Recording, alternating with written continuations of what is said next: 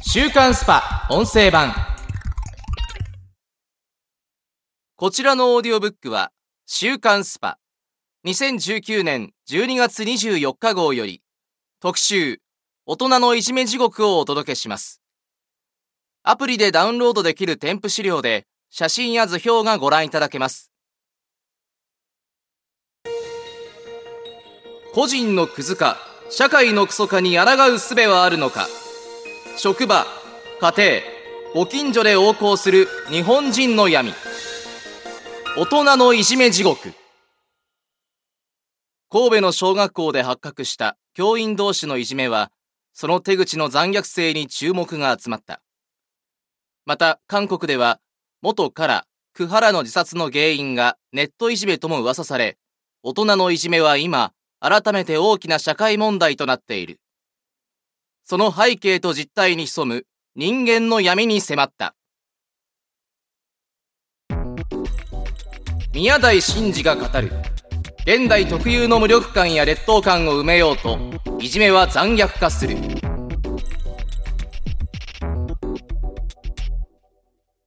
2019年10月に神戸市立東須磨小学校で発覚した教師間のトラブルは世の中に衝撃を与えた。大の大人が陰湿な嫌がらせ行為を繰り返す様はまさに大人のいじめと言っても過言ではない事態だった。大人のいじめはなくなりません。むしろ残虐性が増す環境が醸成されています。と断言するのは社会学者の宮台真司氏だ。その背景について次のように解説する。日本社会は1970年から1990年代にかけて地域社会の崩壊と家族の空洞化が進行します。それで世間が失われ、自分と普段の友人以外はただの風景だという感覚が刷り込まれたのです。その象徴が電車内での化粧や街頭での地べた座りでした。もともと日本人は学校や会社など集団でのポジション取りで自尊心を保ってきた。ところが、世間が消え、友人も知り合い以上の関係ではなくなって、子がむき出しになった結果、常に大きな不安を抱えながら生きているのが昨今の状況なのだという。他人の尊厳を奪って自尊心を保つ現代人の闇。急速に劣化した日本社会で進行したのが個人のクズ化と社会のクソ化だ。個人のクズ化の最たる例がよく耳にする反日バッシングや不倫バッシング。よく考えもせずに言葉に反射的に飛びつき、自動機械のように反応してしまう。こうした行為こそが大人のいじめの温床を生むのだという。一体どういうことなのか。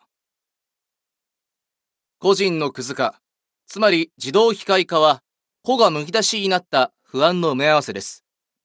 彼らは自分ではどうしようもない無力感や劣等感を抱えています。こうした不安は必ず同調圧力を強めます。その結果、集団内で異分子となる標的を見つけ、尊厳を奪うことで得られるコントロール感で、脆弱な自尊心を保ちたがるのです。組織の中で浮いた人や生意気な人を集団でいじめるのは自尊心を取り戻すため。本来ならここで大人になればなるほど陰湿な行為にストップがかかるものだ。しかし逆に昨今の大人のいじめは暴走が加速しているように思える。そこにあるのが第二の要素である社会のクソ化だ。先に述べたように日本では地域社会の崩壊と家族の空洞化で共同身体性、幼年期の外遊びなどで同じ身体的な営みをすることで得られる人とつながっている感覚が失われました。その結果、いじめられたらどんな感情や痛みが伴うのかという共通感覚が麻痺して、共通感覚に支えられた言葉の共通前提も持てなくなりました。つまり、いじめの暴走に歯止めをかける役割を担う社会的メカニズムが急速に崩壊しつつあるわけです。暴力性や残忍性がエスカレートし、もはや歯止めの効かなくなった大人のいじめ。集団で無感情にターゲットを追い込む点では、パワハラよりも陰湿だ。大人のいじめは、現代人が抱えた大きな底の見えない闇、なのかもしれない。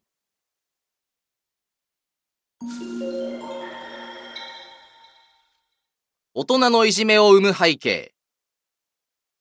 1、不安を埋めようと同調圧力が強まる。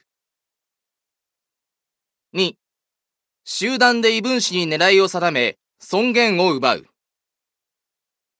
3、感覚が麻痺した大人が集団内で暴走。ケース1、社内暴力。トイレのお水入り弁当、やりまんと誹謗中傷。女性同士の陰湿な仕打ち。新卒で入社した事務用品メーカーで4年もの期間、社内の女性から必要な大人のいじめを受け、退職に追い込まれたのは、伊藤めぐみさん、加盟26歳。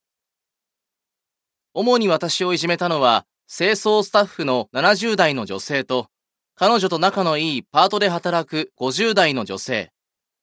入社した直後から二人に明らかに嫌われているなと感じていました。伊藤さんが受けたのは、どれも非常に悪質な行為ばかり。清掃スタッフからは、会社で注文していたお弁当にトイレの汚水を混入され、ノロウイルスに1年で5回も感染しました。真冬の寒い時期には、床を拭いた真っ黒な水を、手が滑った、とバケツごと頭からかけられたことも。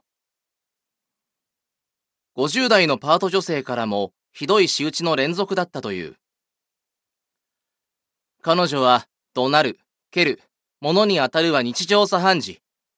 駅で汚い男と待ち合わせて、ホテルに消えたやりまん、というデマを車内に言いふらされたり、トイレで歯磨きをしていると、扉を蹴りながら周りに聞こえるように、この長弁女と怒鳴り散らされたりもしました。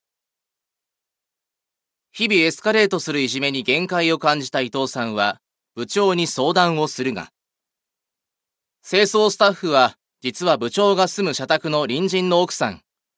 そんな社内政治的なつながりもあって、部長からは口を出せず、彼女はおつぼね様としてやりたい放題。当然、他の社員も逆らえない雰囲気がありました。